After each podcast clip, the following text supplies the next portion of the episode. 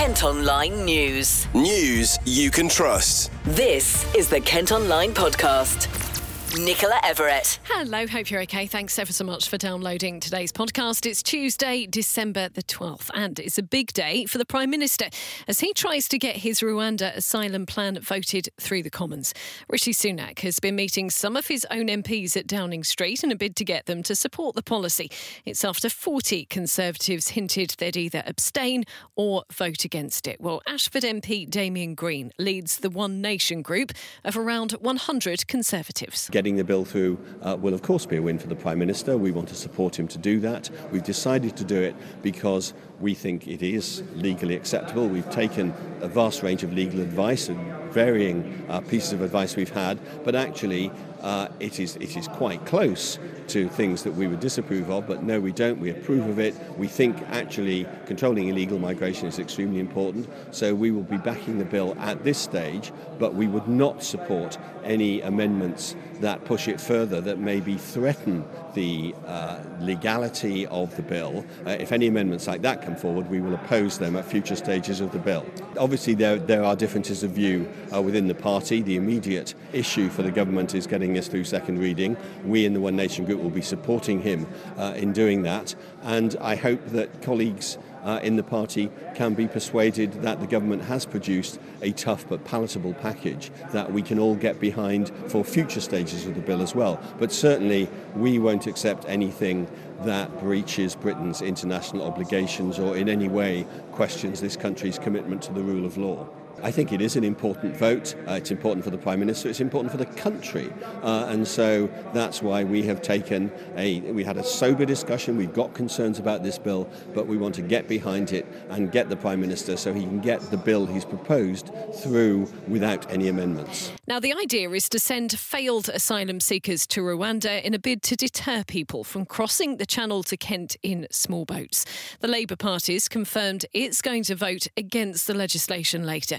We've also been getting reaction from Kay Marsh, who works at Samphire in Dover supporting refugees. She's been speaking to Kate. The constant hassle and the constant issues with it just just keep proving what a bad idea it is and it's completely unworkable you know there's people on his own side are turning against him over this you know and, and saying that it's not going to work for whatever reason from a humanitarian point of view uh, it's just it's more evil you know it's more um, more deterrents that aren't working, um, we need a whole new approach, don't we? You mentioned just now about uh, it's been a long winded process. Obviously, this is something that's been around for a little while. For the people that have come to the UK, for those asylum seekers, people that you've been dealing with in Dover, what sort of an impact is this all having on their lives? Well, for anybody currently trying to navigate the asylum system, it is traumatic. It, you know, more traumatic than it needs to be, more traumatic than it's ever been. I think there's so much confusion people are unsure, you know, and it's it's at a time when they're quite unsure of their future anyway. And this just adds to that. You know, the emotional burden for these people is it's no laughing matter. It's very serious. What sort of anxiety so people is it whether or not they'll be then sent back to their country of origin? Are they apprehensive about being sent to Rwanda? Is it leaving friends and family behind? What sort of what sort of things are really making people anxious? Well, you know, it is Rwanda, but it's not just Rwanda. People, of course, are scared that they might be sent to Rwanda. They're scared that they might be detained. They're they're just scared, you know even for people who work in the sector, it's it's very difficult to keep abreast of what's going on and understand the situation, you know, day to day because it's just changing so quickly. So for people, you know, who might have a language barrier and who, who are going through emotional trauma as it is, you know, it's completely there's no way they could make sense of it. I remember we heard uh, last week that it's already cost 240 million pounds, and we're expected to put more money into that in the coming year. From your point of view, where is that money better spent? The money should be spent on safe legal routes for asylum in the UK.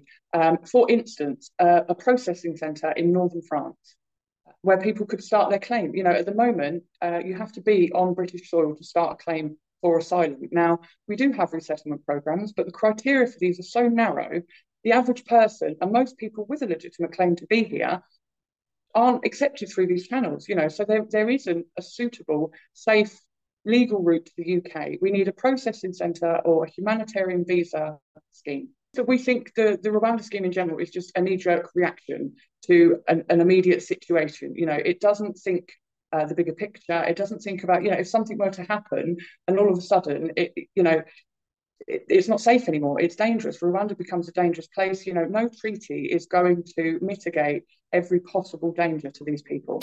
Well, you can follow updates on this story by heading to the national pages of Kent Online. Plus, we'll have reaction to the result of the vote in bulletins over on our sister radio station, KMFM, tomorrow morning. Kent Online News. I've got some crime news for you next, and police have released CCTV pictures of a man they're hunting after a series of assaults in Dartford last month.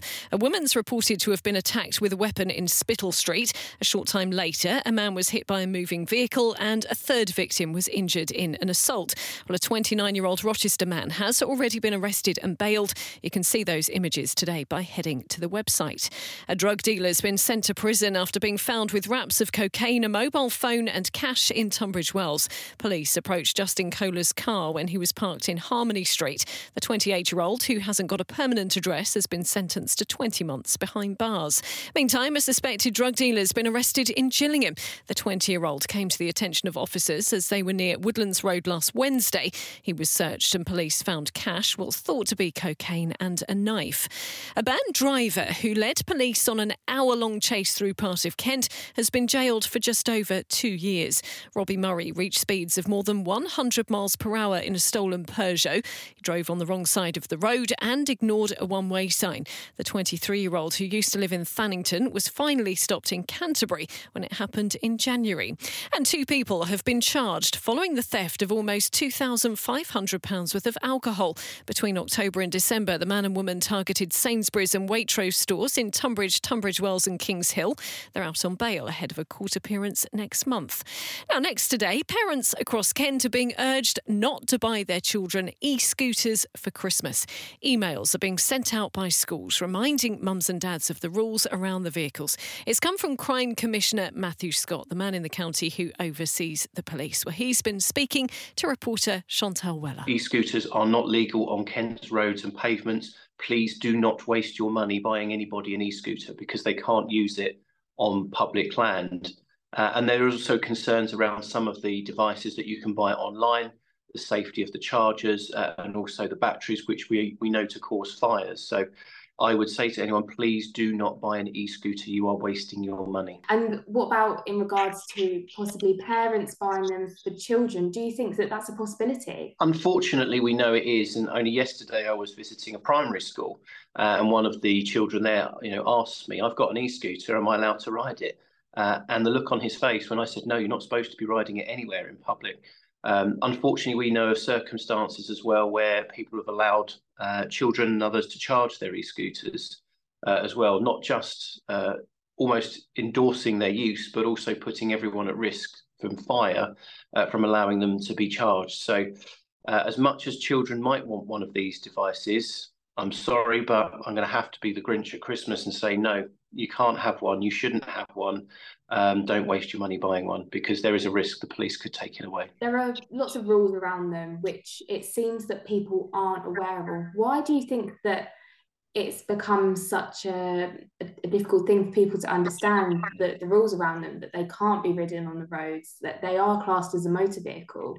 I think the main reason is the use of the pilot schemes. We had a pilot scheme in Canterbury for example, uh, and we've got schemes in London. And the number one criticism I get back when I articulate these views about e-scooters is is exactly that. Well, how come I can go to London uh, and rent one? And I think that is at the heart of this confusion in that because of these public rental schemes, people have believed they are legal when they're not. So there's been an awful lot of confusion around the law on e-scooters as a result of some of these pilot programs. So we have got that message that we need to counter. And there are some people as well who who are doing it deliberately, knowing full well what the law is. Uh, they just think it's easier for them to do and uh, and don't care about anybody else. So we've also got that sort of arrogance to overcome. Is that as much as you might support the use of e-scooters as part of our mix, I don't uh, it doesn't mean that you're allowed one just because you think you are. So you, you know, I would say to anyone, if you've got an e-scooter, don't ride it on public roads, either in Kent uh, or anywhere. Uh, because there is a risk that the police are going to take it away. Kent Online reports. A Kent prison where 14 inmates have died in the last two years has been labelled dangerous and struggling by inspectors. Swaleside on Sheppey is also said to be having chronic difficulties in recruiting officers and other staff. The watchdog visited in September. They did recognise a reduction in self harm among men being held there. Police are hunting two men following a break in at a business in Whitstable. Officers were called to a chemist on the high street last Wednesday. The suspects were seen in the area on a motorbike. A corner shop near Ashford has been given just a one star hygiene rating after being found to be selling unsafe food.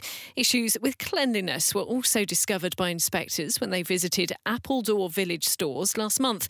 Well, bosses have been warned formal action could be taken against them if things don't improve. Figures out today show another rise in unemployment in Kent. 38,140 people were claiming out of work benefits in the county in October. That's 280 more than the previous month. Now, families living in a part of Dartford are demanding to know what's happening with their local park that's been closed for eight months. The facility at Baker Crescent was shut for refurbishments back in April, but has never reopened. Mum Yasmin Jackson has been speaking to reporter Keely Greenwood. It's been closed since April, so that's over eight months now. And when were you promised it would be open? There kind of wasn't any promise. They kind of just said that they would they'll fix it and they'll reopen it. But I think they said about three months.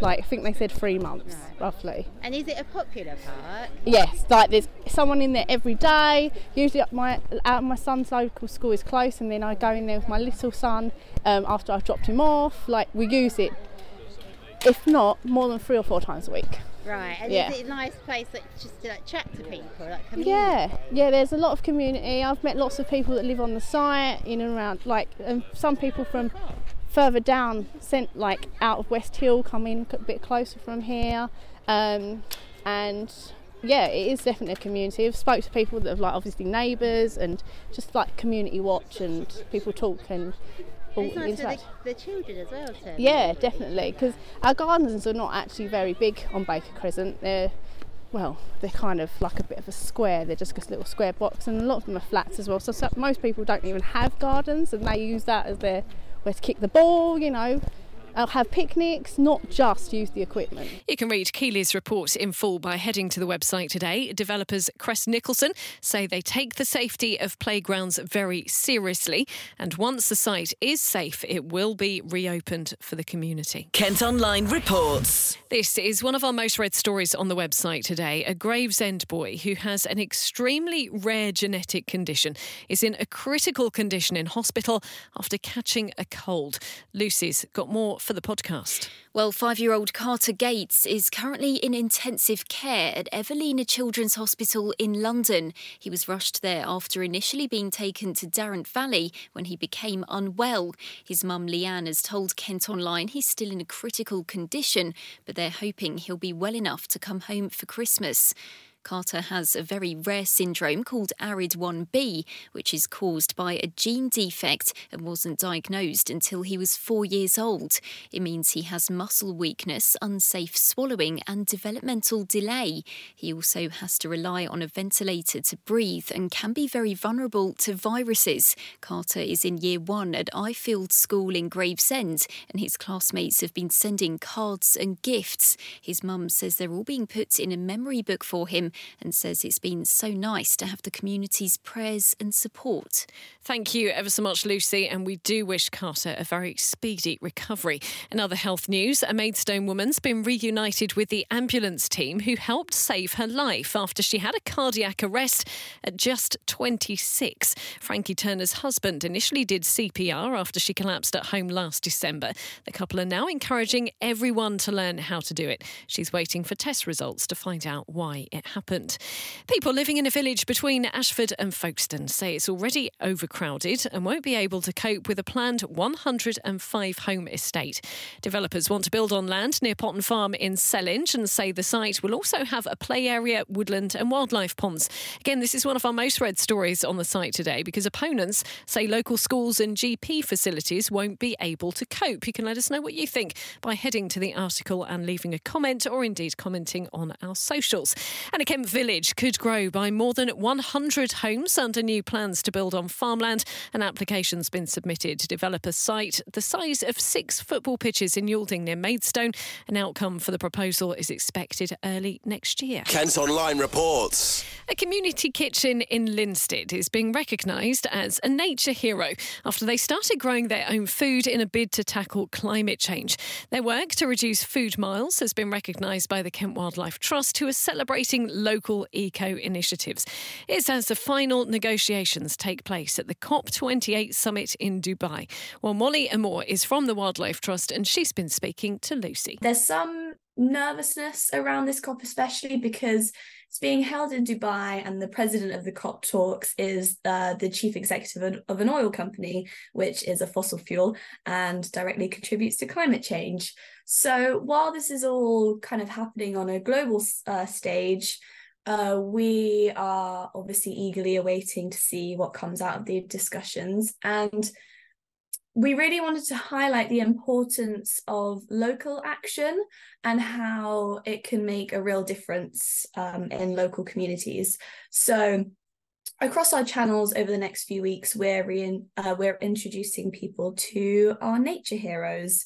So, uh, nature heroes are those individuals or groups based in Kent who are taking action for nature and also inspiring others to do so as well. So, you'll discover who they are, what they're doing, the actions they're taking, and um, what others can do to get involved as well.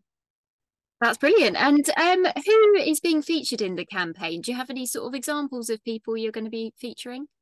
Yeah, so some of the nature heroes you'll meet are um, our very own area managers and wardens, who are those people on the ground who are taking action to protect and restore our precious reserves. Um, we've got community groups and schools who are integrating sustainability practices into their everyday functioning. We've got families and volunteers who are advocating for a wilder Kent and spreading the message of why it's really important. Um, we've got farmers and landowners uh, who are working together and also sharing knowledge on how to move uh, to a more sustainable farming future that uh, benefits both rural communities and wildlife. And finally, today, Medway is getting a share of £5 million to bring historic buildings back into use. It'll be spent on at risk sites between Rochester and Chatham, including a Grade 2 listed waterworks and former hospital mortuary. It's all part of efforts to revitalise that part of the high street and make the buildings available to the community. Well, that's all from us for today. Thanks ever so much for listening. Don't forget, you can follow us on Facebook, X, Instagram, TikTok, and Threads. Plus, you can get details on the top stories direct to your email each morning via the briefing. To sign up to that, you just need to head to kentonline.co.uk. News you can trust. This is the Kent Online Podcast.